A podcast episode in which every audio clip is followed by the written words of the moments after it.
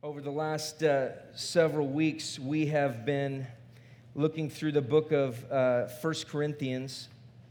And 1 Corinthians is, is really communicating to a group of people who are divided. They're constantly fighting with one another.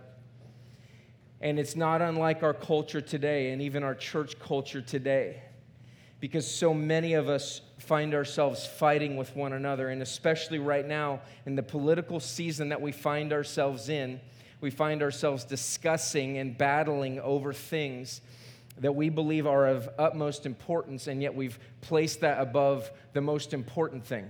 We've, we've, we've taken uh, one of the, the least important things and made it the most important thing, and we've demoted uh, the role of the gospel, the role that Jesus plays in our lives.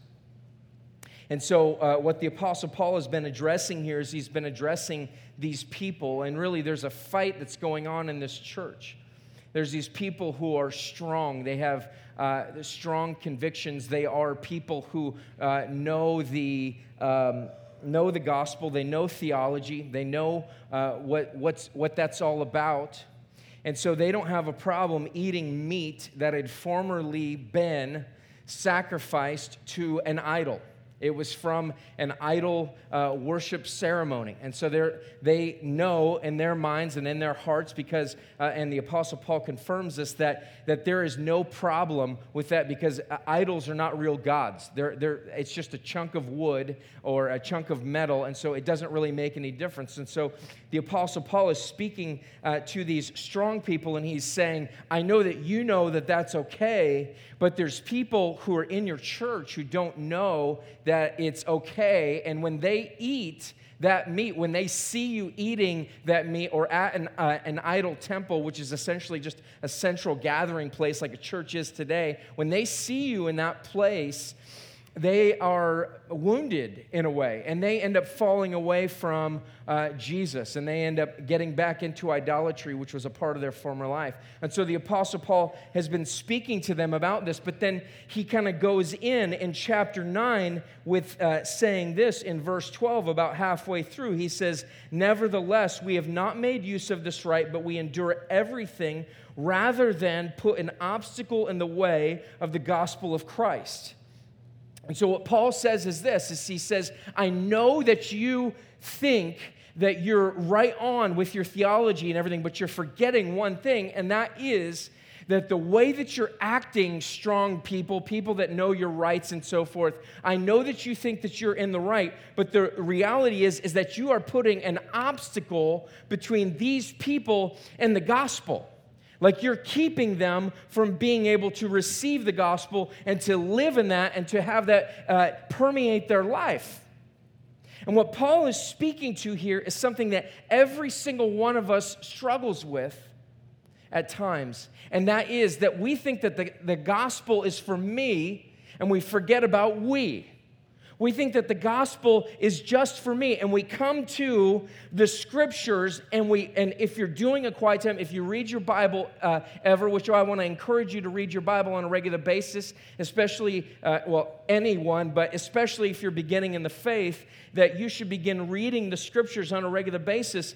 But the problem is, is that we as selfish, individualized people, uh, Americans, we come to everything and we think this is about me. And it is to some degree, but it is really about we because God is not just saving a person, He's saving a people. And so, what we do is we come to the scriptures and we turn into me monsters and we just go, me. You know, this is all about me. This is about my life. What is it, what is it saying to me? And so we begin these uh, times with the Lord and we think it's just about me and we forget about the rest of the people around us. And Paul is saying to these people, he's saying, let me paraphrase it for you. You're a bunch of selfish jerks. You're selfish. You're constantly thinking about yourself and you're never thinking about the larger body of people that are a part of your church. But he's going to expand that now and he's, he's going to say this he's going to say, I have not made use of my rights. There's a lot of things that I could do that I don't do, It would be right for me to do them, but I don't do them in order for me to share the gospel. In order for me to communicate to people what is most important from the scriptures. And here's the problem that many of us have we come to the scriptures and we believe it's about me, and we miss this incredible gospel that's in there. Do you, do you know the songs that we sing on Sunday morning are meant to drive you to worship of God in His gospel? And some of us come to worship and we say, I don't necessarily feel that way. In fact, I, as a young man, when I came to uh, a worship gathering where we'd, you know, where worship was communicated through singing and through uh, the teaching of the word, I would say, I don't feel like that. I can't raise my hands like that. I can't be that kind of person that is involved in that until I realized that the, the idea of worship is this is that God, this is what you have done for me. And so I am going to train my heart to worship you on a regular basis. And when that worship erupts, and when I become someone who is worshipful for what God has done for me, then something else happens in my life something else happens in my life. And that is that I want this for other people. And that's what Paul is going to say. He says in verse 19, we're going to pick it up right there. He says, For though I am free from all, I have made myself a servant to all, that I might win more of them. To the Jews, I became as a Jew in order to win the Jews. To those under the law, I became as one under the law, though not being myself under the law, that I might win those under the law. He's talking about Old Testament law, not you know, civil authority, uh, the laws of our state and so forth. He's talking about Old Testament law that's been fulfilled in Jesus. And so he says that I might win those under the law. To those outside of the law, he's talking about people who have no religious concept. They're pagans. They do whatever they want. They worship gods, fertility gods. They go have sex in the temple with temple prostitutes. They, they uh, worship these things. He's saying, for those that are, uh, to those outside the law, I became as one outside the law, not being outside the law of God, but under the law of Christ, that I might win those outside the law. And he's kind of clarifying there. He's saying, I'm not like a full on Greek and engaged in those things, but I'm somebody who I identifies with them. He says, To the weak, I became weak that I might win the weak. I have become all things to all people, that by all means I might save some. I do it all for the sake of the gospel, that I may share with them in its blessings. Do you not know that in a race all the runners run, but only one receives the prize? So run that you may obtain it.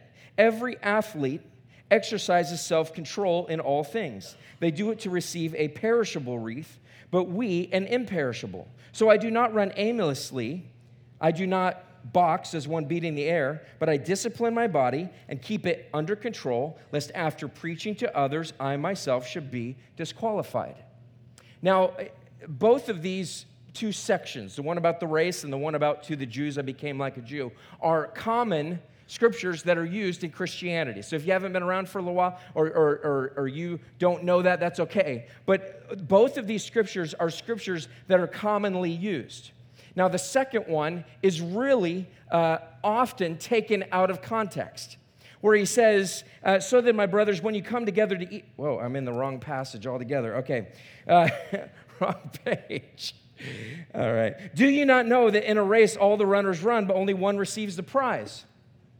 So, Paul, at the end of this, he says, I, have become all things to all people. And then he goes into this thing about the race. And what Paul is talking about is he's saying, I want you to understand that everything that I'm doing is for these, is for these people, these people that I'm trying to reach. But then he goes into this idea about this race. So, run this race so that you're not disqualified. We, you know, the people who are athletes, they run for a perishable wreath, which was oftentimes made out of celery he says, But we run for an imperishable wreath. And oftentimes we look at that and we say, you know what? That is to me about my personal morality. That is to me about my personal morality. Now, to be sure, there are scriptures that are speaking primarily about that, but the Apostle Paul's point is not personal morality there. The Apostle Paul's point is this he's saying there are people who uh, we are trying to reach, who I am trying to reach, and I want you to run that race effectively. I want you to run that race effectively, and I want you to go after this, and I, and I want you uh, to, uh, to study and to pray and to work hard like an athlete and not be somebody who's aimless in their Christianity. And here's the thing so many of us are aimless in what we're doing. So many of us are aimless in that, in fact, we don't have an aim in our Christianity, in our understanding of the Word of God. In fact, what's really going on is that it is about me. And so we create, we look at this passage, we say it's all about me, and we forget about the context that the Apostle Paul is talking about reaching people with the gospel. And he's saying, I want you to strive after reaching people for the gospel. But instead of getting that, we say, okay, it's all about me and it's about my personal morality. Now, that's a given, and yes, that's part of it, but that is not his point. That's not his point. His point is this is that too many times Christian people do not pick up the call to preach the gospel in their culture or they do it too soon. They do it too soon. How do they do it too soon? Well, look at what Paul says in verse 19. For though I am free from all, I have made myself a servant to all that I might win more of them. The Apostle Paul is saying this He's saying, I am not enslaved to anyone. I don't owe anybody anything. The whole problem uh, before you come to know Jesus is that there's a slavery issue. It's that you and I cannot help but be worshipers of our things. We're constantly worshiping things. And when you worship something, when you over worship something, when you give something more worship than what God has called you uh, to give, or any worship at all, instead of worshiping Him, worshiping God with that thing, what happens is this is that it destroys your life. And so, what can happen is this is that you can worship other people, you can worship uh, approval from other people. You're somebody who's always asking the question, What do you think of me? What do you think of me? What do you think of me? And you're always basing yourself on what other people think. Or you're going after sex continually. And like sex is your goal, it is your God. It becomes the thing that you desire more than anything. And so you worship that thing and you bow down to that thing and you give up other things for it. You can do that with money. You can do that with relationships. You can do that with your job. And what happens in your job is this is that when you worship your job and you say, You are the most important thing for me, and instead of worshiping God with your job, what happens is this is that your job becomes the most important thing to you, and relationships and your family and your kids fall by the wayside. And as a result, what takes place is that broken families exist.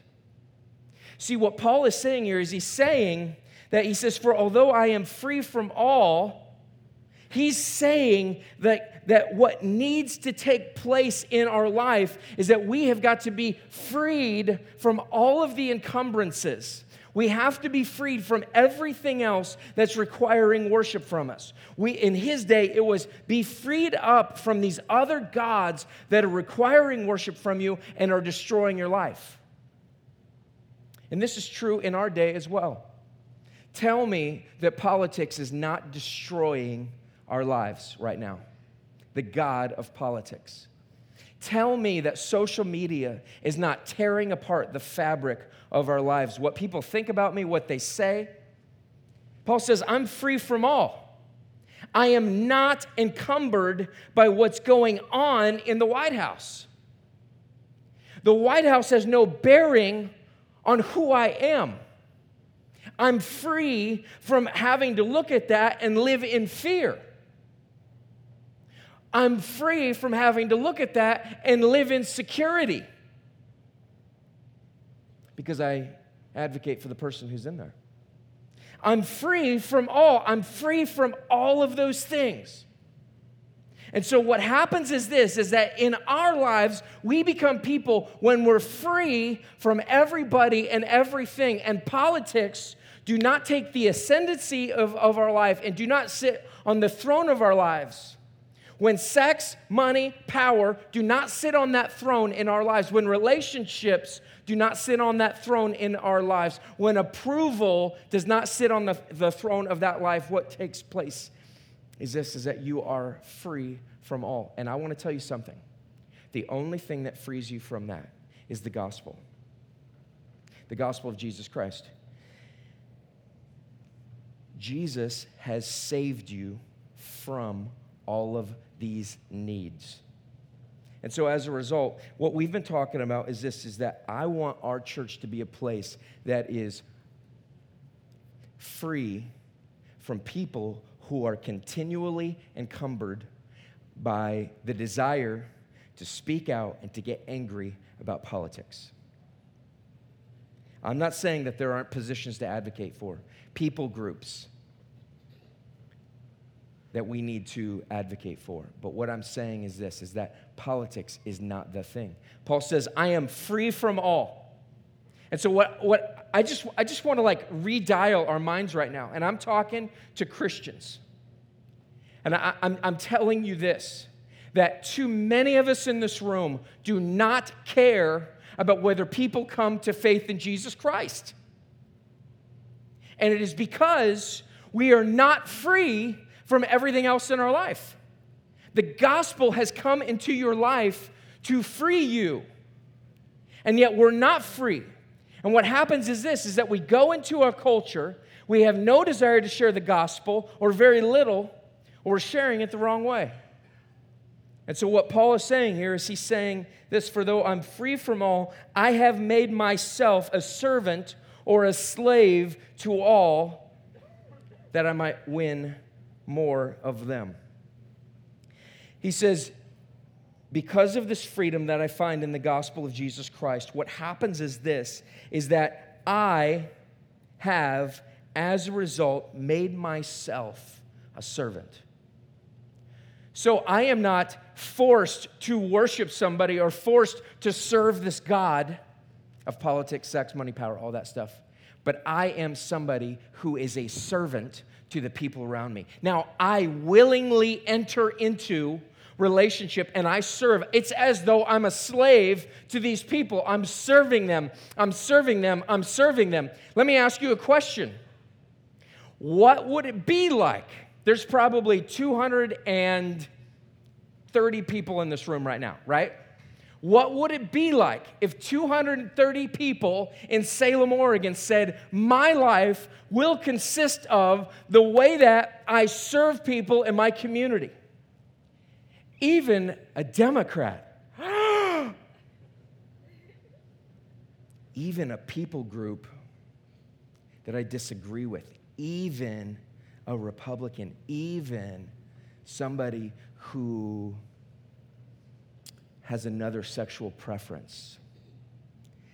What if I became somebody who was serving in my community? Now, let, let me just comment on that.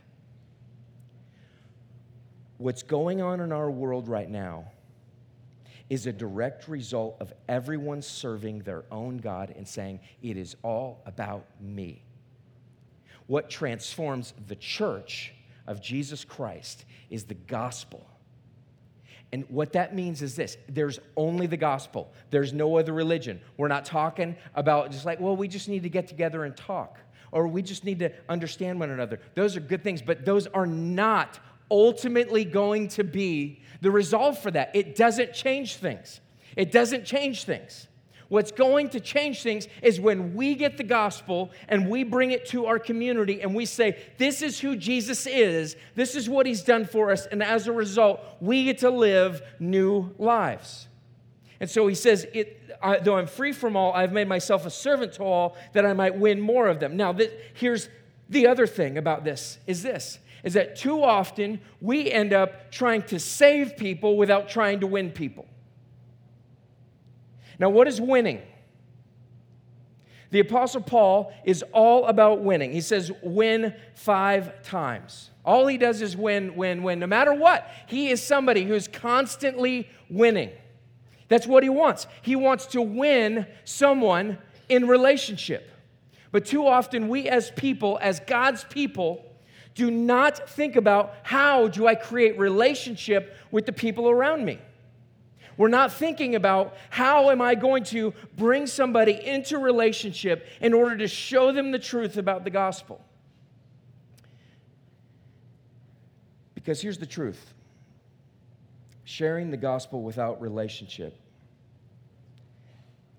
is useless.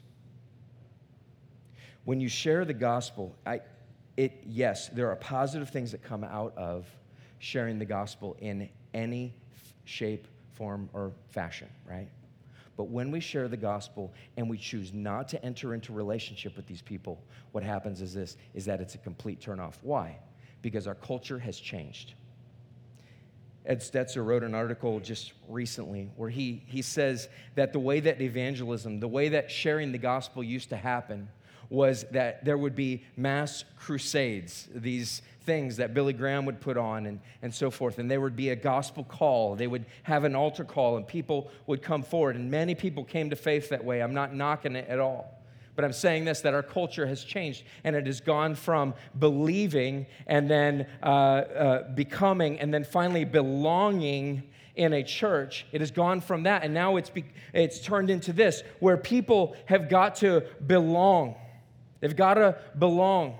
And then they've got to become, they've got to become somebody who's engaged uh, with our church and they've got to understand what's happening. And then pretty soon what happens is this, is that they end up believing. They find themselves in a place where they say, yes, I believe this.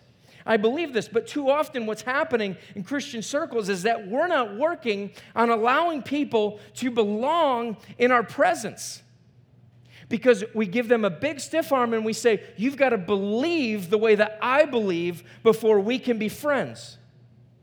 You've got to have the same uh, cultural convictions that I do.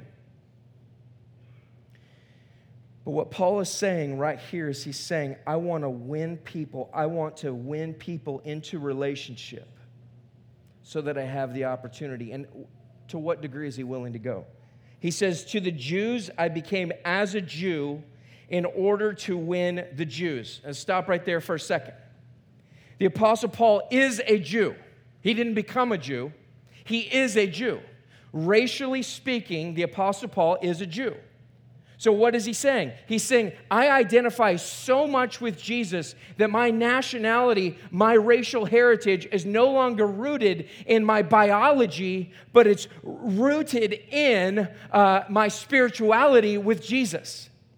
He's saying, I have become all things to all people, and that means that I can go back and I can identify with people that I'm racially a part of, and I can win them. I can win relationship with them. I can go back to where my life used to be, and I can engage with those people and I can begin relationship.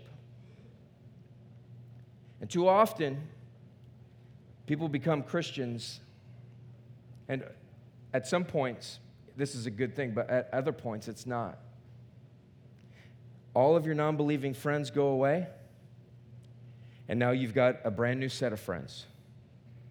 All, all of that community is gone and now you've got this other community. Now, some of you don't have community, and you come to the church and you find community for the first time. You're hurting, you're in the, the midst of mess, you're in the midst of problems and issues and all, all kinds of things, and that's what this community is for. But some of you come out of this world and you come into the church, and then you don't look back and say, Who are my friends from high school? Who are those people that I, that I know, that I, that I had relationship with, that I can engage with them? And that's what Paul is saying. He's saying to the Jews, I became as a Jew. I know I'm a Jew, but I went back to my people and I, and I communicated with them that I want to have relationship with them.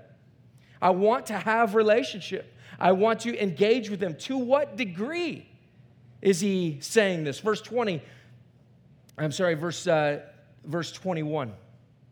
No, verse 20. To the Jews I became as a Jew in order to win the Jews. To those under the law, I became as one under the law though not being myself under the law, that I might win those under the law. Now, what is he talking about there? Okay, in the Old Testament, there's 613 Old Testament laws. And what the Jews believed at that time was that you needed to follow all 613 of those laws. And the rabbis of that day had written something called the Mishnah. not necessarily of that day, but way back, had written something called the Mishnah. And the Mishnah is an explanation of what the law says. And in the Mishnah, there are 36 things that if you do these, you can either be excommunicated or whipped. So you could be excommunicated for blasphemy, which is what they would have thought that Paul was doing. So, Paul, a Jew, he's a part of the Jews, he's under the law originally until Jesus saves him. So, Paul is somebody who gets saved out of that legalism. He gets saved out of that conservatism in a way. And he comes into life and he realizes that Jesus lives a perfect life and Jesus accomplishes all of the law. And so, as a result, he's not living under the law, he's living in the grace of Jesus Christ. But Paul says this I want to go back and share the gospel with my Jewish friends and neighbors and coworkers so much that I'm willing to put up with something. So Paul goes in and he starts preaching the gospel. He starts preaching that Jesus Christ is the Messiah. The Jews didn't believe that Jesus was the one who had been foretold, who was prophesied about. The Jews did not believe this. And so when, when uh, Paul starts preaching about how Jesus is God, they say that's blasphemy. And so he has two choices.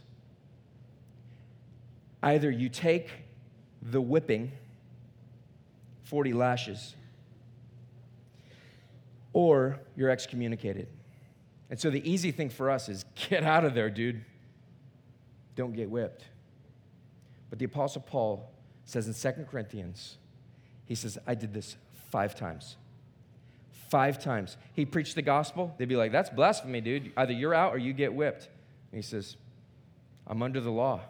I'll put myself under your law. I'll take that beating so that I can share Jesus with these people. Now, I just want to ask you something. Sharing the gospel with your friends. How many of us are in a place where you'd say, I'd take the beating. I'd take the beating. I'd take the beating any day because th- that's what Jesus has done for me. And when I sing before the throne, I can, I can sing it with gusto. And I can say, because a sinless Savior died for me, I, I am willing to go and to be whipped. I'm willing to be put under scrutiny. I'm willing to bear this from people. The Apostle Paul is saying, I gave this up. I gave up my freedom so that people would be able to hear the gospel message. I endured hardship so that I could share the gospel. That's what he's saying right there. And let me just tell you it is hard even today. It is hard even today. He's talking about conservatives right here. The Jews, these people, th- these would very much be uh, right wing, uh, Republican.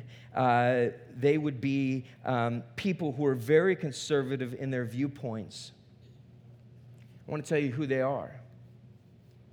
They're a little bit like Westboro Baptist Church sometimes at their worst, who stands and protests at soldiers' funerals and anything that, that, that can infuriate people around the world. That's, that's the people that he's talking about. He said, I went to the conservatives to share the gospel. And some of you who have liberal leanings, you may have read the gospel, you have some sort of understanding of Jesus. And, and, and maybe you're not very familiar with the church, but you have this understanding of who Jesus is. And, and yet you look at Jesus and you say, I look at these conservatives sometimes, not all of them, but I look at them and I say, that does not match what I see or what I hear or what I think I know about Jesus from the scriptures. And this is absolutely true. This is absolutely true. Is that when, when conservative people vehemently attack others, when they're supportive of harmful things happening to people in our communities who don't believe like us, when they're supportive of those things, they are not acting in accordance with what the Apostle Paul says here to do. They're not acting in accordance with who Jesus is. When Christian people can look at the immigration debate and have no compassion, even at risk of allowing terrorists into our communities, even at the risk of, of, of our communities having to spend money on immigrants. I want to tell you that our government, when it serves those groups of people, it is doing God's work. I've, I've, said this a couple of weeks ago. I think it's worthy of being stated perhaps every week right now. We are people that must be about serving others who are less fortunate, who do not have what we have, even at a cost to ourselves. So, a Christian person is somebody who says, I'm so excited about the gospel, and I would get my head blown off or cut off or worse if I went into that country, but they're sending them to us. Let's share the gospel with them. Let's bring them into our home. Let's live with some Muslims. Let's hope that good things happen. But let's put ourselves at risk. And let me tell you where the rub comes. You say that in the midst of a conservative circle, you're going to get whipped. You're going to get whipped. Guys, Paul is free from all. He is free from political leanings, he is free from all of these other attachments. And he's get, he got whipped, and we're going to get whipped as well. So he chooses to put himself under the law. He says, To those outside the law, it became as one outside the law, not being outside the law of God, but under the law of Christ, that I might win those outside the law. So, what's he talking about here? So, Paul is a conservative Christian, not necessarily Republican, but Paul, if he were alive today, he'd be somebody who's conservative and he's a Christian. But what he's saying is, he's saying here, he's, he's saying, I have freedoms in Christ. Like the, the, the old guard that basically said no to all kinds of things, in some respects, it's true. In some respects, what they said is true. And that's why he says, I'm under the law of Christ. I got to act like Jesus did. I cannot enter into sexual immorality. I cannot enter into drunkenness. I cannot enter into things that are clearly sins that we should not be a part of. But what I can enter into is I can enter into relationship with people that do not operate with a moral compass all the time. In fact, they'd say there is no such thing as morality. In fact, morality is a social construct that came from some of our founders uh, as a country. And so, therefore, I don't have any of that, and I'm an atheist or whatever it is. So, somebody who's a Christian can walk in relationship with someone who's an atheist and have great friendship with them because of this because they want to have relationship with the, those people they want to bring jesus to those people and that's why as a church our, our, uh, we, we call them the four hills that we'll die on we say we want to be gospel centered. You'll hear us talk about the gospel every single weekend and, and virtually every song. We want to be gospel centered with a missional mindset. Meaning, what, what this means is that, is that I'm always somebody who's about reaching people who are outside. I'm always somebody who's saying, I'm, I'm always thinking about how can I bring the gospel into this situation? How, uh, what is my friend dealing with? What are, they, what, what are the problems in their life? What is the God that they are serving? How are they serving that God? How is it tearing apart their life? And so I can go to my friend and I can say, hey man, you post all kinds of pornographic things on, on Facebook. And so as a result, I have to block you. And so I really wonder how your relationship with your wife is. And I wouldn't necessarily say it like that, but I would say this I would say, I wonder how your wife feels about the things that you're posting. How's your relationship with your wife? How's that going? Oh, things are not going good. I think I know why. I think I know why. Let me tell you something. My wife thrives under my encouragement. My wife thrives. When, when I have figured out on occasion how to be encouraging to my wife, she thrives. And you know what? Her beauty comes alive to me in another way, a whole nother dimension. When I make my wife my sole focus, because that is what she is. When I focus just on her, the way that Jesus sets his heart on me as his church, as a part of his church, and he is wholly devoted. He's willing to die for me. He'd give up anything for me. The way that Paul says, I'm willing to give up anything so that I have a relationship. When I do that, when the gospel comes into that relationship, there is beauty beyond compare. There is fulfillment beyond compare when my wife feels loved, when I bring this in. But when, when, I'm, when I go into relationship with my friend, the only place that I invite him is to my church, that's ridiculous. So, do you know where I invite him? You know, I'm going to invite him. Been trying to invite him for a long time. I'm going to invite him to my house. And I am, it's a huge surprise right now. I'm going to make like some of the most amazing meat. It's shocking, right? I talk about barbecue a lot if you haven't been here. I, am going to make incredible meat, and I'm going to have the best beer. I'm going to have the best wine if he drinks. And we're going to hang out and we're going to talk about four wheeling. We're going to look at my old truck that the four wheel drive is broken on now, and uh, Feels like it got neutered at this point, but uh, we're going to talk about my truck because we talk about trucks when we get together.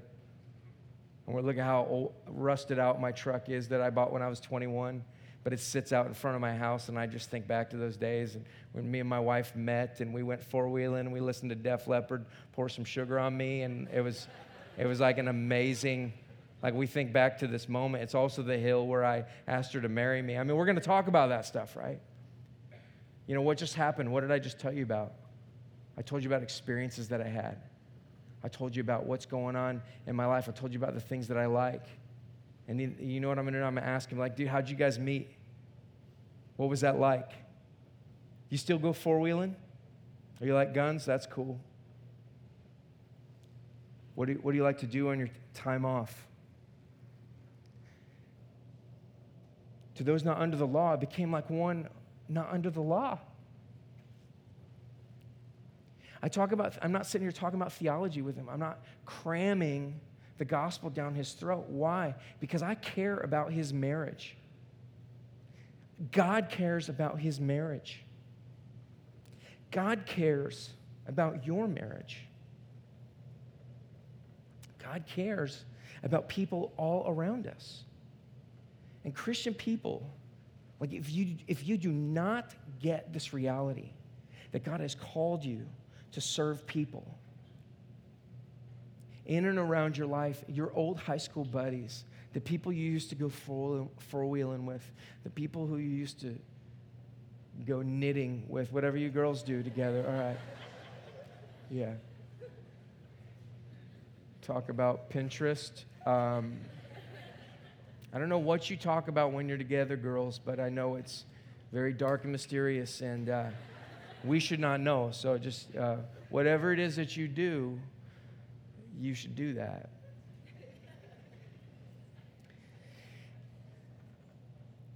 One of these days, I'm going to actually find some examples that apply to girls better.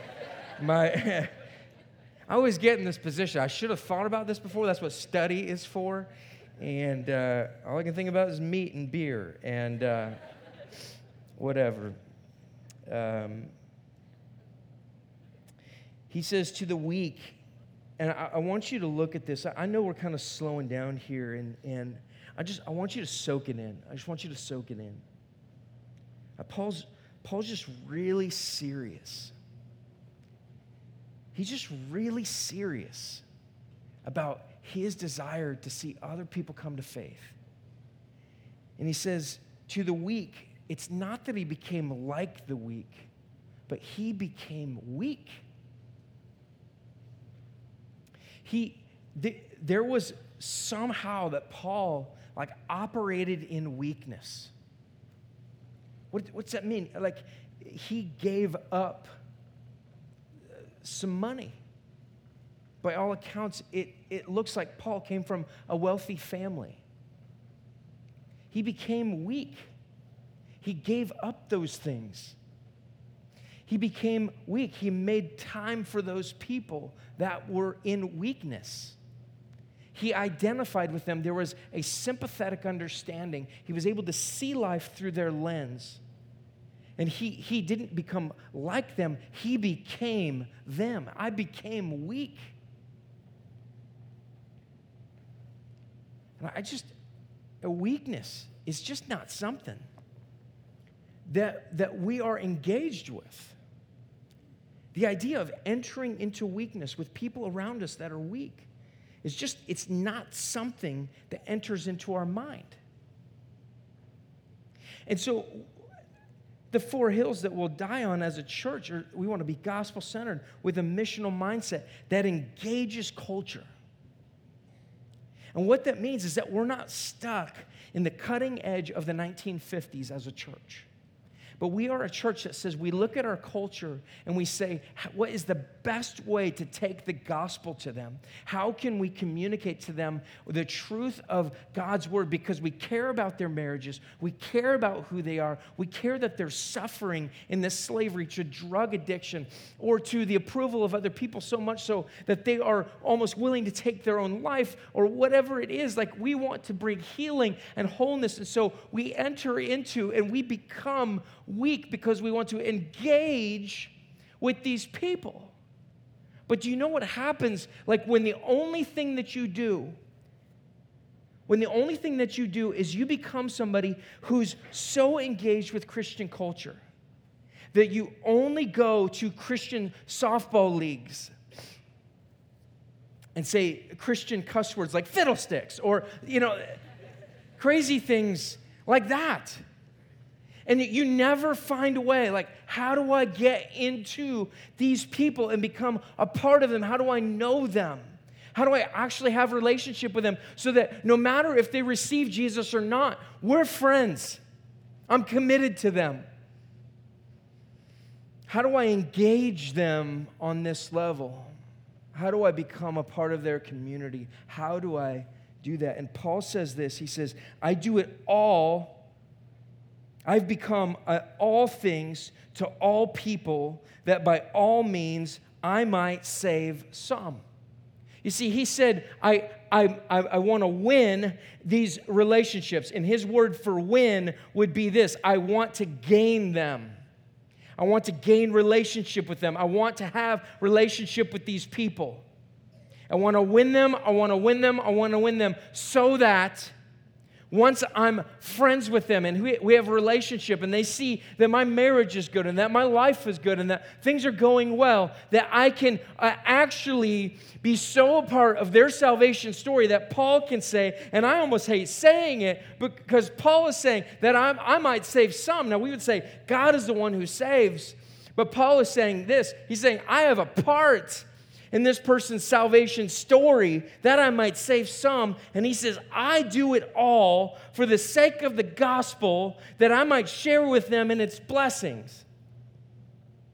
So, what happens? You create relationship with them, and you sit around your patio fire throughout the summer and you and you talk and you and you engage and you you discuss and you you do life with them and then what happens is this is that when they come to faith, if they ever do, and your relationship cannot be based on them doing that, but if they do, you get to have this incredible blessing. And I don't know if you've ever experienced it. Where you begin talking with someone after they come to faith, and, and it's just it's just exciting. It's like all of these things are changing. Like I used to have this desire for this, but God gave me this desire for this now.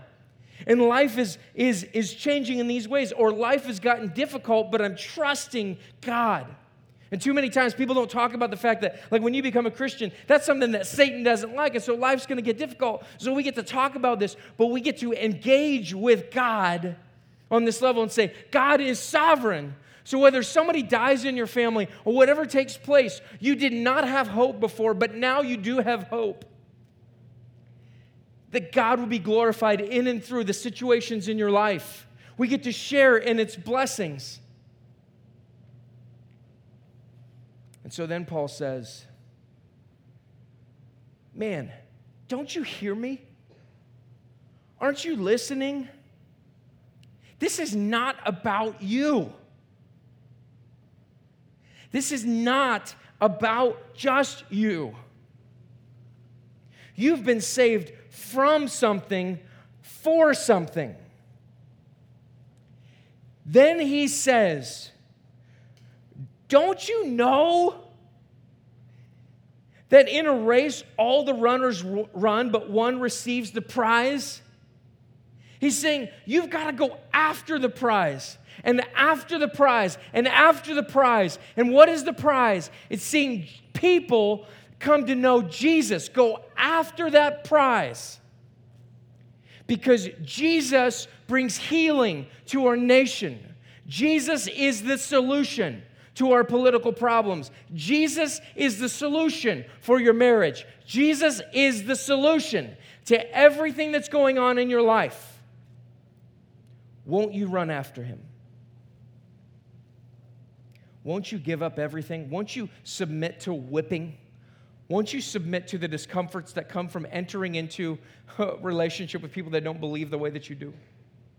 Won't you submit to that so that you might save some? Please, please. Because of this, the Apostle Paul says in Philippians, Philippians chapter 2, verse 5, he says, Have this mind among yourselves, which is yours in Christ Jesus. I, the Apostle Paul says, I want you to think this way. who, though he was in the form of God, did not count equality with God a thing to be grasped, but made himself nothing, taking the form of a servant, being born in the likeness of men. I, I, we could go on. Jesus humbled himself. He left glory. He left his throne. He left everything that he had to have relationship with you. Jesus left every bit so that he could have relationship with you. And he took on a different form in order to sympathize, in order to understand, even though he already understands, but he wanted to show us that he understands what life is like. He wanted to show us that He knows what pain is like. He wanted to show us that He knows what temptation is like. He wanted to show us that He knows what death is like. And that's what He did. When He went to the cross, He was saying, This is for you. This is for you. And He goes to the cross and He dies this incredibly brutal death and as a result, what he's doing is he's, he's saying this Won't you follow me? Paul says, I'm filling up in my flesh uh, the, the afflictions that are lacking in the death of Christ. In Colossians chapter 1, verse 24, I'm filling up in my flesh. I'm taking on all of these lacking uh, things what Paul is saying there, he's saying, I am taking on this pain. I'm taking on this suffering. I'm taking on this affliction in order to bring the gospel to other people. Like Jesus did for you and I.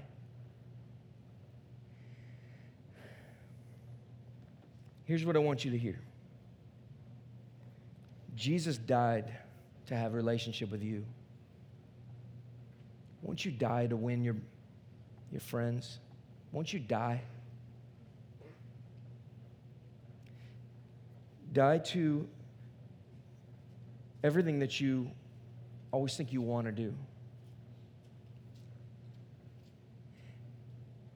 Die to your money and to your desire for sexual fulfillment and die to the approval of other people and be free from all people because Jesus did that for you so that you can share the gospel with others. That's what Jesus did. Let's do this for our community. Let's pray.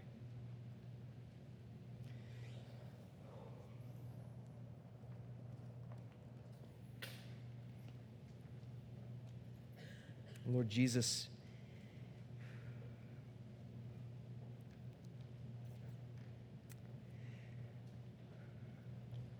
I think there's, there's just a, a real great possibility that there's, that there's guilt in this room, or there's people that feel like maybe that's, that's how they're supposed to feel.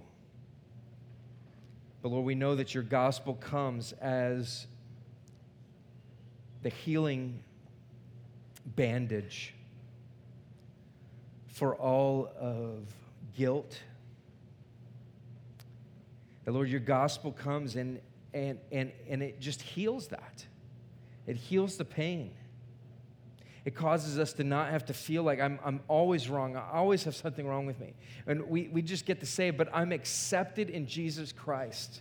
I'm accepted. He proved it on the cross and through his resurrection. And so, Lord, I'm praying that there'd be no guilt based on a, a lack of doing something or, or, or entering into conversations that are not pleasing to you in angry ways with our community. But Lord, that we would be people who say, you know what, Jesus died for that sin. Jesus went to the cross for that. He wants me to rejoice that he went to the cross. And so that's what I'm going to do. So, Lord, may we take hope in your gospel.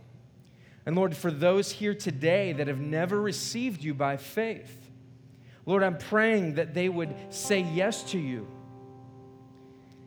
And Lord, they may not even know what that means entirely, but Lord, I'm praying that there's a piece of them that says, I want to say yes, but I don't know what to say yes to. And so, Lord, I'm praying that you would cause them to just say, God, if, if you're real and if that's what you have for me, I want to say yes. If you really can bring healing to my life, if you can bind up the wounds in my family, if you really can heal our nation and heal our world, if one day you will come and consummate all things and you will bring healing and restoration and there will be no more crying and there, will, there will be no more pain. And Jesus, when you return, great things are going to take place and we're going to live with you forever. Lord, if that's really you, then I, I want to do that. I don't know what that means entirely, but I want to do that. So, Lord, I pray that they would say yes to you. I pray that they'd say yes to your gospel. I pray that they'd walk with you. I pray that they would enter into relationship at your church. And Lord, I pray that they would share your gospel passionately with people around them. It's in your name that we pray. Amen.